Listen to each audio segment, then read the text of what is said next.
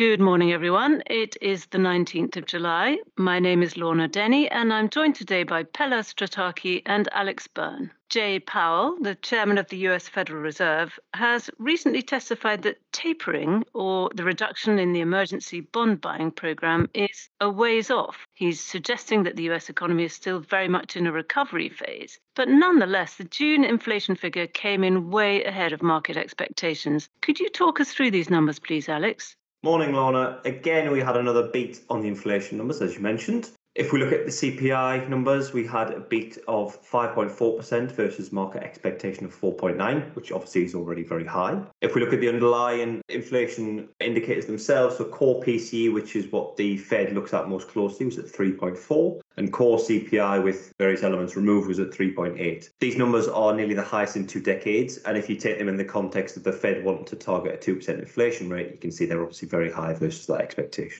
They are. And how did those figures break down by sector of activity? Some of these were temporary shortages, just given pandemic effects and supply chain issues because of the same reason, global restart and things not being quite in line as they should be in normal operating times. Some of it was down to the reopening of different countries and different travel lines, and there were some intermittent price spikes because of that. Partly because of vehicle sales. So if we look at used car prices, they were up 7% on May alone. That travel related number, which I mentioned, is still around 12% down on the two years. So if we look at pre-pandemic levels on the trends on that, so there is potentially some ways to go on those travel prices and the travel inflation still. If we look at those early pandemic movers, energy continues to increase in price. Commodity has been volatile, but is around about the same level that it was previously. But industrial metals are beginning a bit of a downtrend, but they still remain very much up around 150% since the pre-pandemic levels. So those early movers, those really cyclically adjusted prices have begun to become a little bit more volatile and not all trending in the same way. With PC inflation expectation now is potentially 3% into year end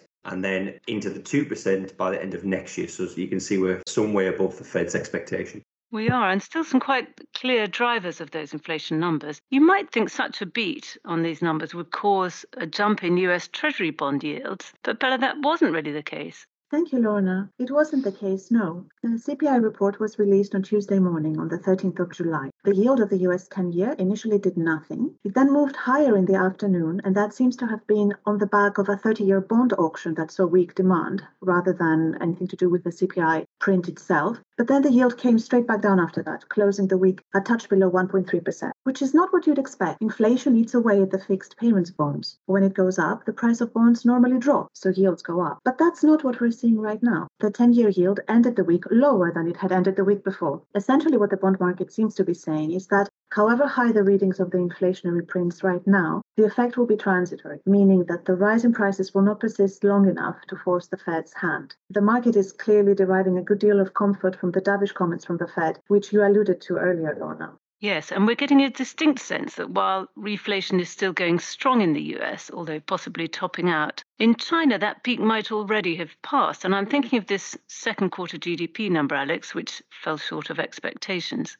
It did, but only slightly. So 7.9 versus an 8% expectation. But just given that we're still in recovery, you would expect that to still be high. If we look at some of the underlying reasons, though, it may be uh, a short term blip so some of those key indicators which China relies on remain fairly solid and a few of those surprised to the upside in June. So industrial production was at 8.3, manufacturing continued to pick up and retail sales was particularly strong at 12.1%. So some of those underlying factors that China relies on more so than other countries still remain solid. Some of the slowdown could be in part due to auto manufacturing, which has been impacted by the semiconductor shortages potentially and some property investment continue to drive on the overall number. So there's some potential temporary factors. Other temporary factors may be due to the 100 year Chinese party celebrations that we had, which caused the slowdown, the closure of some industries. So there might be some temporary blips there. One of the positive elements, though, is that we've still got those solid indicators, as I mentioned, but the PBOC continues to be supportive with rates and liquidity measures, and they've increased some of these slightly recently as well. Yes, they have indeed. And if we stay with the Far East, but moving on to matters ESG, Pella, we had an interesting proposal from the Bank of Japan.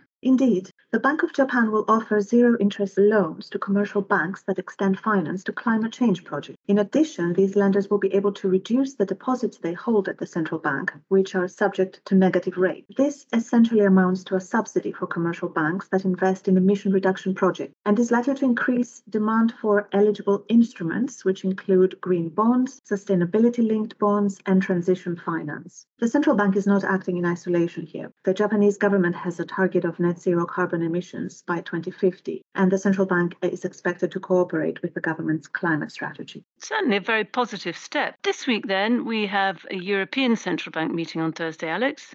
We do. So we're expecting no change on the rates.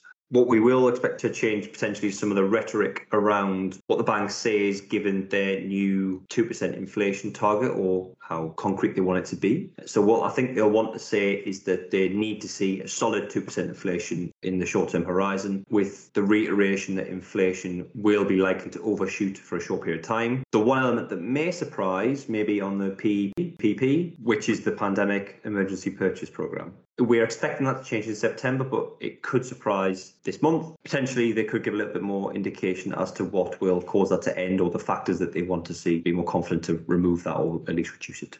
And then the flash PMI surveys are coming around again. What we expect is broad based strength across most countries and most sectors, and the trends that we've seen in services and manufacturing to continue as well. That is, the recovery in services will continue to drive the overall number higher, and manufacturing, although strong, will continue to plateau at a high level. Thank you both very much indeed.